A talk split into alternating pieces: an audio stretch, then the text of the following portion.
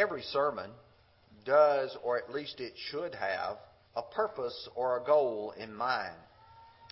Some lessons, like the one that we studied together this morning, had an encouragement that we make sure that our lives reflect what God wants us to be. There are types of lessons which are informative. There are some of the lessons which are encouraging. And this lesson is one that reflects a challenge to rebuild.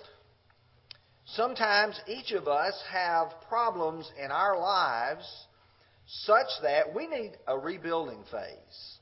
That is, we need to look at our lives and say, you know, I am not where I ought to be, where I need to be, and I'm going to have to have some commitment to see that it is completed. Sometimes congregations go through difficulties. Sometimes they have seen uh, a lot of problems arise. And in doing that, they need to rebuild. There are some places in the Bible where those kinds of encouragements can be found. We're going to study tonight from the book of Nehemiah in the first six chapters as we briefly look at the challenge to rebuild. The photograph that's on the screen in front of you is one that I took in 2011 in the city of Jerusalem. The reason for taking that photograph is that is a part of Nehemiah's wall. And we're going to talk about Nehemiah for just a little bit, and we're going to talk about that wall and the challenge to rebuild. As we lay the groundwork, I point out again, as we have over several weeks now, that there are some tremendous lessons to be learned from the Old Testament. And these are not just Bible stories. Sometimes when you tell somebody that this is a Bible story, they get the idea as if this is something that did not really happen. It's just a fable. It's some sort of a, a myth, maybe. It's something made up to teach a lesson.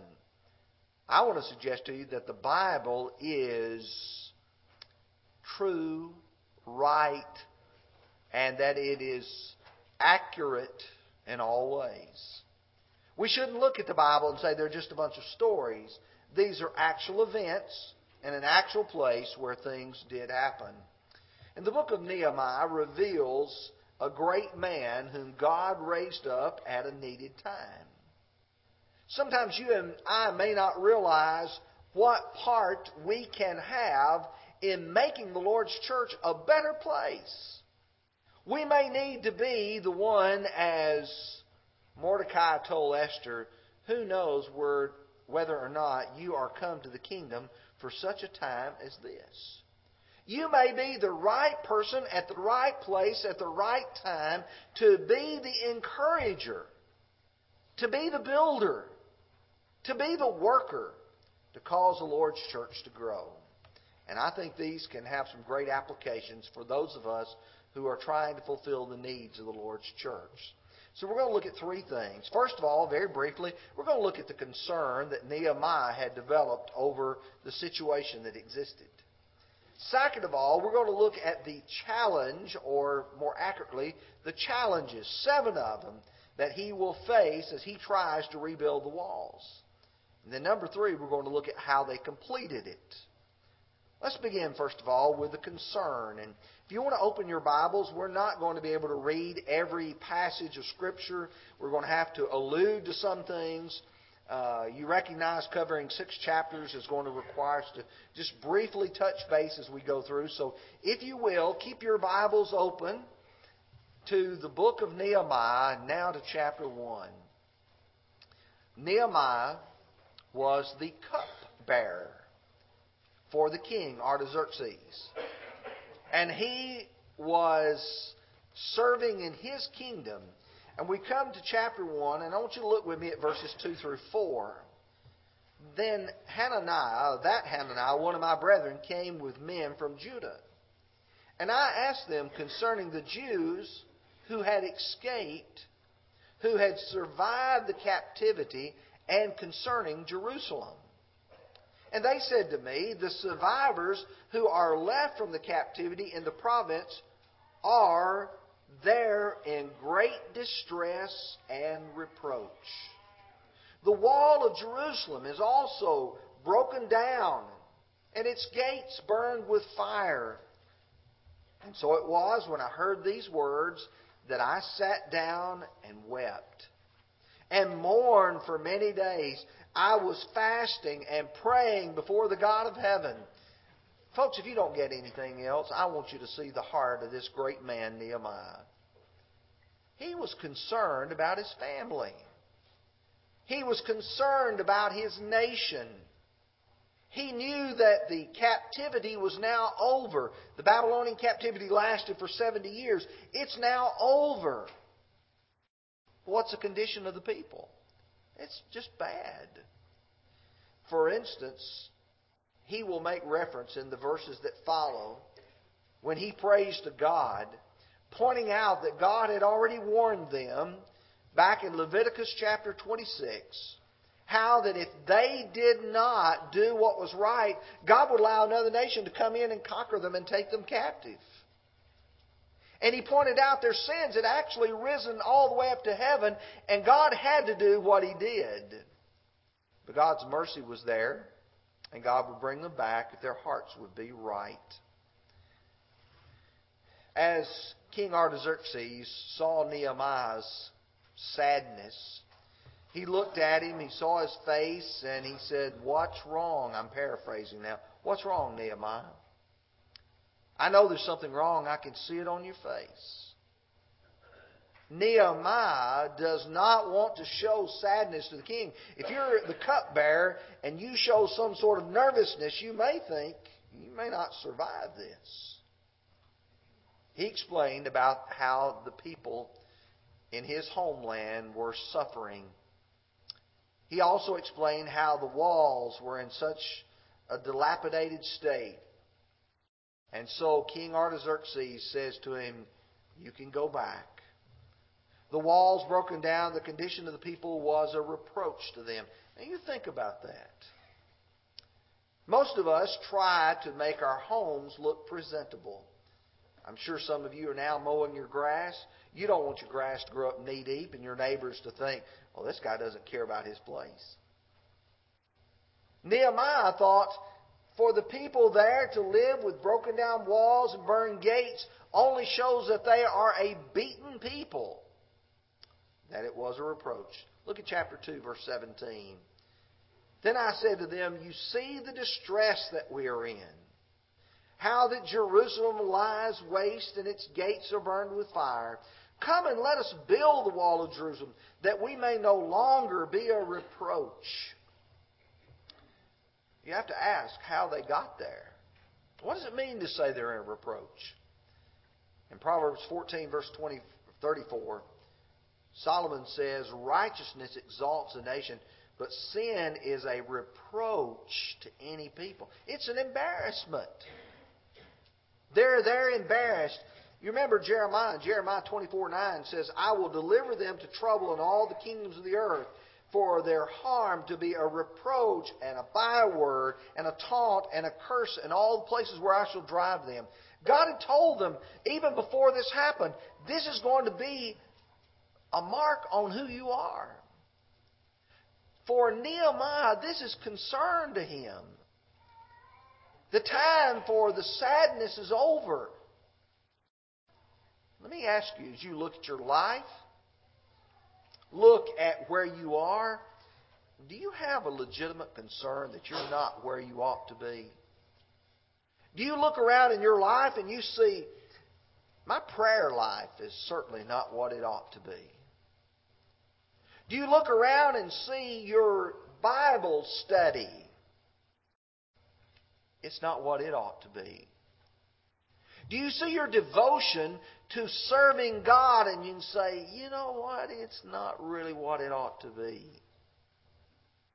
If it is, then you've got a reproach in your life. You don't think people can see if you don't know your Bible very well? If you're not real loyal, you're not real dedicated?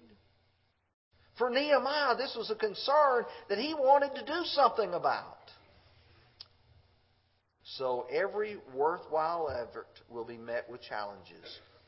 And in this case, Nehemiah is going to face seven of them. Let me tell you something. If you decide you want to rebuild your life, and you want to do what is good and right, do you know what's going to happen to you? Probably the very first thing is the devil is going to put a stumbling block in front of you to try to prevent you from making the changes you ought to make.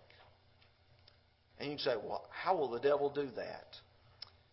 Sometimes these challenges will come from the outside, from people who are not Christians. And sometimes, folks, the challenges will come from people who are on the inside, who ought to know better, who ought to love you more than that. Just like Paul said in 2 Corinthians 7 and verse 5 For indeed, when we came to Macedonia, our bodies had no rest, but we were troubled on every side. Outside were conflicts, inside were fears. I think he's talking about the individual there. But let me point out to you, sometimes we face it from every direction. let's look at these seven things that he faced and see if they're not things that you and I may face as well. Very first thing is ridicule and sarcasm. Now, someone may say, Sticks and stones may break my bones, but words will never hurt me. Well, if you're that strong, more power to you. But I would suggest to you that if you're like normal people and somebody mocks you and ridicules you, you're going to say, I give up and I give in. Let me give you an illustration. I'm going to say, choose a man to start with. Let's say you're a man and you realize I've not been growing as I should. I've not been participating as I should. I need to be more devoted to the Lord. And so you tell the elders, I want to be more active in the service. Put me down to lead a prayer. And you come up here and you lead a prayer. The first thing you hear as you go to the back, somebody say, Did you realize how many mistakes you made in that prayer? Someone else may come along and say, maybe after you leave, you led a prayer? You did? I know who you are. I know where you came from. You mean you led a prayer at church? Look at what Nehemiah faced. Chapter 2, verse 19. Then Sanballat the Horonite, Tobiah the Ammonite official, and Geshem the Arab heard of it. They laughed at us and despised us and said, What is this thing you're doing? Will you rebel against the king? They are looking at the work that's going on and they're laughing at him.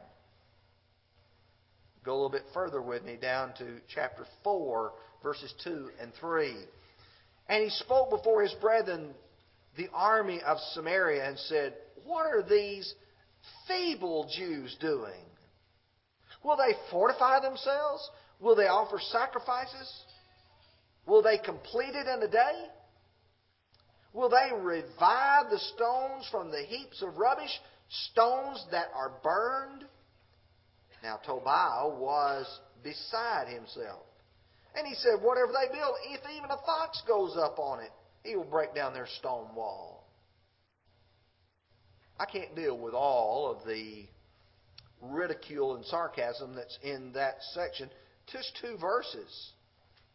Calls them feeble Jews. You're a bunch of weaklings. You can't do anything. He says, Will they fortify themselves? Will they offer sacrifices? They mock the fact that these were religious people who offered sacrifices to God. Oh, they're going to offer sacrifices. That's going to make them a lot better. Do you realize that there's some people who will look at you tonight because you're here in church and say, Are you so weak minded you have to go have somebody to encourage you, to talk to you, and, and pump you up and tell you your God does this and your God does that? Will they complete it in a day? You know, you're working real hard, and somebody said, What you trying to do? Burn yourself out. And then last, talking about reviving the heaps of ruin, the burned stones. Whatever they do, it's going to be so poorly constructed that if a fox runs up on it, it's going to knock the wall down. That kind of sarcasm and ridicule really does discourage. Now, how can you overcome that challenge? Consider the source. Sanballat, Tobiah, and Geshem were all people whom, if you remember us reading Wednesday night, from the book of Ezra about the Samaritans. These are the people who were not servants of God. They wanted to frustrate the purposes. You need to understand when somebody says something sarcastic and ridicules you, they're not your friend. They're your enemy. And they don't care about the eternal soul that you have. Number two, I've got to move along.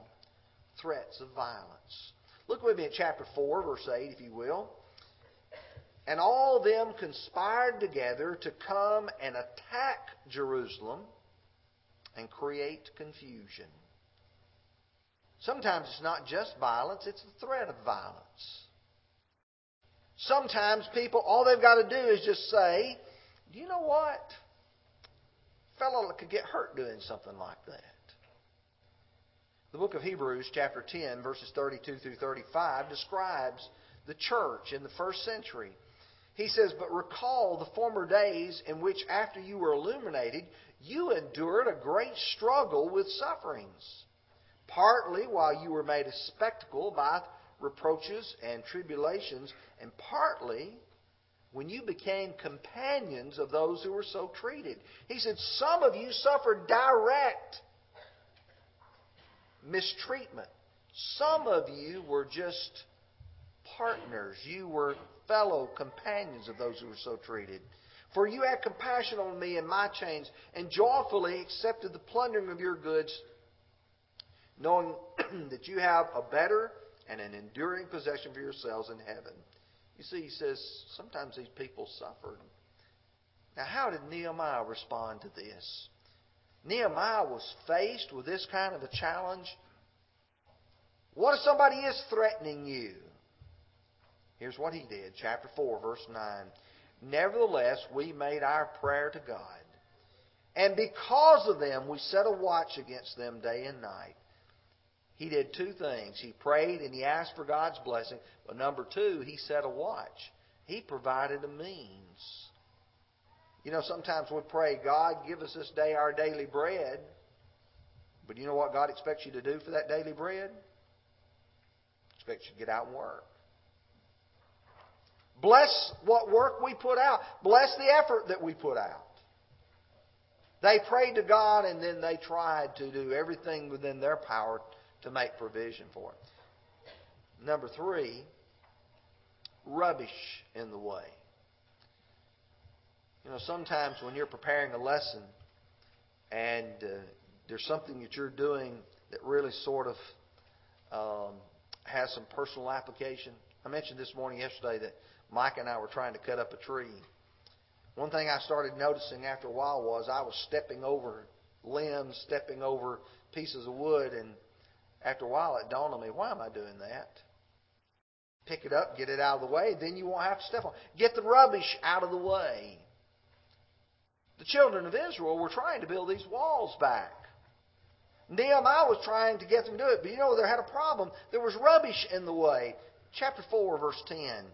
Then Judah said, The strength of the laborers is failing, and there is so much rubbish that we're not able to build the wall. There's things getting in our way.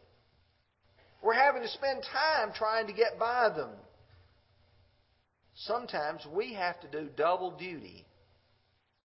One, we have to get the rubbish out of the way before the repair can begin. Now, I'm going to read verse 17 just a moment, but I want you to think about yourself. You're trying to repair your life. You're trying to rebuild. And you keep coming up frustrated. You know what some of our frustrations are? They're our own rubbish and our own lives that are keeping us frustrated ourselves. Chapter 4, verse 17. Those who built on the wall and those who carried the burdens loaded themselves so that with one hand they worked at construction and with another hand they held a weapon. You see, you got two things going on. Sometimes we have to work double duty in doing this. Number four, frustrating brethren. You don't tell me that brethren would sometimes get in the way of doing something good, would they? really, there's nobody that's going to ever be the cause of trouble. Sad to say, but that is reality. Let me give you an illustration. This morning, as I sat listening to the announcements made, I thought, boy, this congregation's got a lot going on the next couple of weeks. Devotional tonight for the young people after they've already sat through this service. Thought about then next Sunday as tabs and those who will be working to prepare everything for it. We'll have a lot of visitors next Sunday evening. Two weeks from tonight, we'll be, or today, we'll be having our gospel meeting. Each night, we'll, there's going to be a lot of stuff going on. There's going to be some people during this period of time who are going to say, you know what, I've got something else that's more important going on. Hey, why don't you go with us to the ball game? You know, there you can go to church anytime you want to. Frustrating, brethren. Listen to chapter 5, verse 1. And there was a great outcry of the people and their wives against their Jewish brethren. What are they crying out about? Usury. We don't use that word much anymore, but it means excessive interest. If you've ever watched the new Indian uh, reservations advertisement to loan you money, I suggest you can pause your TV, pause and read down at the bottom of the fine print. I did the other day, 865% interest. That's a lot of interest, folks. Just as soon as you borrow it, you're already so deep in debt you can't ever pay it off again. Excessive interest. Notice chapter 5, verse 7. Nehemiah said, We've got to handle this. We've got to deal with this problem. I like the way the King James puts it. Then I consulted with myself. Any of you ever consult with yourself? You think about it. And I rebuked the nobles, the rulers, and said to them, You exact usury, every one from his brother. And I set a great assembly against them. He said, You rich folks, not a problem that you're rich. The problem is, is what you're doing, you're taking advantage of your brethren. You're not even supposed to be using usury anyway. You come down to verses 8 through 13, and notice what Nehemiah does. And according to our ability, we have redeemed our Jewish brethren that were sold to the nations. Now, indeed, will you even sell your brethren? Or should they be sold to us? Then they were silenced and found nothing to say. Now, stop there for just a moment. He's confronting them and saying, You know, this idea of selling brethren? You're buying your brethren? And what are you doing? He says, They sat there silent. Verse 9, Then I said, What you're doing is not good. Dropping down to verse 10, I also with my brethren, my servants, am lending them money and grain. Please let us stop this usury. Restore them now, even this day, their lands, their vineyards, their olive groves, and their houses, also a hundredth of the oil, money and of the grain, the new wine, the oil that you have charged them. So they said, We will restore it, and we will require nothing from them. We will do as you say. And then dropping down the latter part of verse 13, then the people did according to this promise. Sometimes we have to look at our brethren and say, Folks, just do the right thing. Don't cause a problem in the life of one of your brethren. I've got to look at what I say, what I do, the way I treat people, and make sure I'm not creating some sort of conflict for them or for myself. Next was a challenge of distraction. It's real easy to distract people. I guarantee if there was a loud noise that was on the other side of the auditorium, everybody just immediately turned to see what it was. We're easily distracted. Chapter 6, verses 2 through 4 Sanballat and Geshem sent to me, saying, Come, let us meet together among the villages in the plains of Ono. But they thought to do me harm. So I sent messengers to them, saying, I am doing a great work, so that I cannot come down. Why should the work cease while I leave it and go down to you? But they sent to me this message four times, and I answered them in this manner. You see, Nehemiah had somebody trying to distract his attention, trying to get him off. Do you ever find yourself letting people distract you from what you ought to be doing, where you ought to be? It's so easy. Sometimes there are things that are good, sometimes there are people trying to undermine us. He refused the invitation four times. And the devil knows all he has to do to keep the church from growing is to keep us distracted. One of the things that really bothers me, every once in a while I just get so encouraged and so enthusiastic, and I'll think, you know what, we're fixing to really do a great work. We're really fixing to make a great jump forward. And next thing you know, somebody does something somewhere that just frustrates us all. Seems like every time when the church is just poised for greatness, somebody has to come up with new false doctrine somewhere. Or somebody has to create some personal conflict. You know, it's such a sad thing that the devil can distract us. Last one is rumors. Now, look with me at chapter 6, verses 5 through 9. Then Sanballat sent his servant to me as before the fifth time with an open letter in his hand.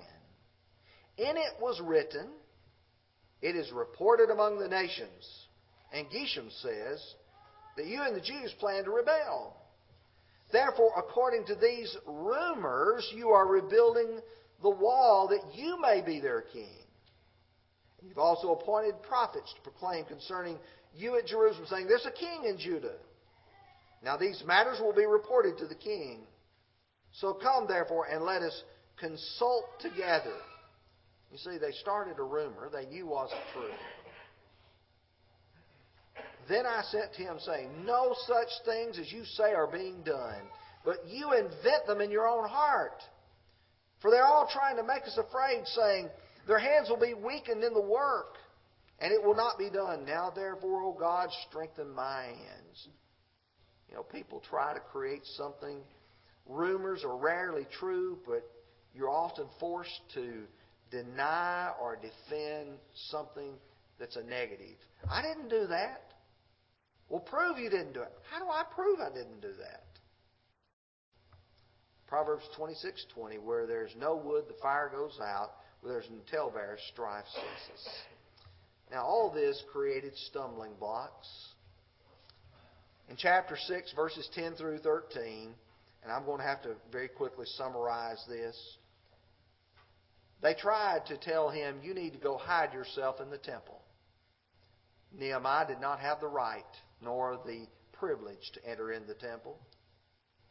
And he says in verse 11, and said, Should I be such a man as to flee? And who is there such as I who would go into the temple of God to save my life? I will not go in. They did this because they wanted to have something to accuse him for, and he didn't participate. The completion. In 52 days, the walls were completed. Folks, that's less than two months. When he arrived at Jerusalem, the walls were broken down. The gates were burned with fire. The city was a reproach. Chapter 6, verses 15 and 16. So the wall was finished on the 25th day of Elul in 52 days, and it happened when all our enemies heard of it, and the all nations round us saw these things, that they were very disheartened in their own eyes. For they perceived that this work was done by our God. These people said, you know what? This is a job God wants us to do. We're going to do it. All these challenges, yes, we're going to face them. The people had a mind to work. Brother David read to us just a few moments ago from chapter 4, verse 6. So we built the wall, and the entire wall was joined together up to half its height. This is earlier. For the people had a mind to work. They had their heart in it. Had their minds in it. When the Lord's church has problems, that ought to concern us. When we ourselves have problems, it ought to concern us. It's a reproach on the church, it's a reproach on us. The enemies will do anything they can to keep us from being successful. We've got to not let them. If we do God's will, we do God's work, He will bless us. This lesson was hopefully one to encourage us to put forth our strongest effort to be what God wants us to be. Tonight, if you look at your life and you realize my life is in a mess because I'm not a Christian, you can fix that. You can come believing in Christ, repenting of your sins, confessing your faith, and then be baptized, and the Lord will add you to His church. You can be a great servant of His. The majority of us here are Christians. It's possible that one or more of us are in this state that we need to fix things. First thing for you to do is to come back to God. Would you come while we stand and sing?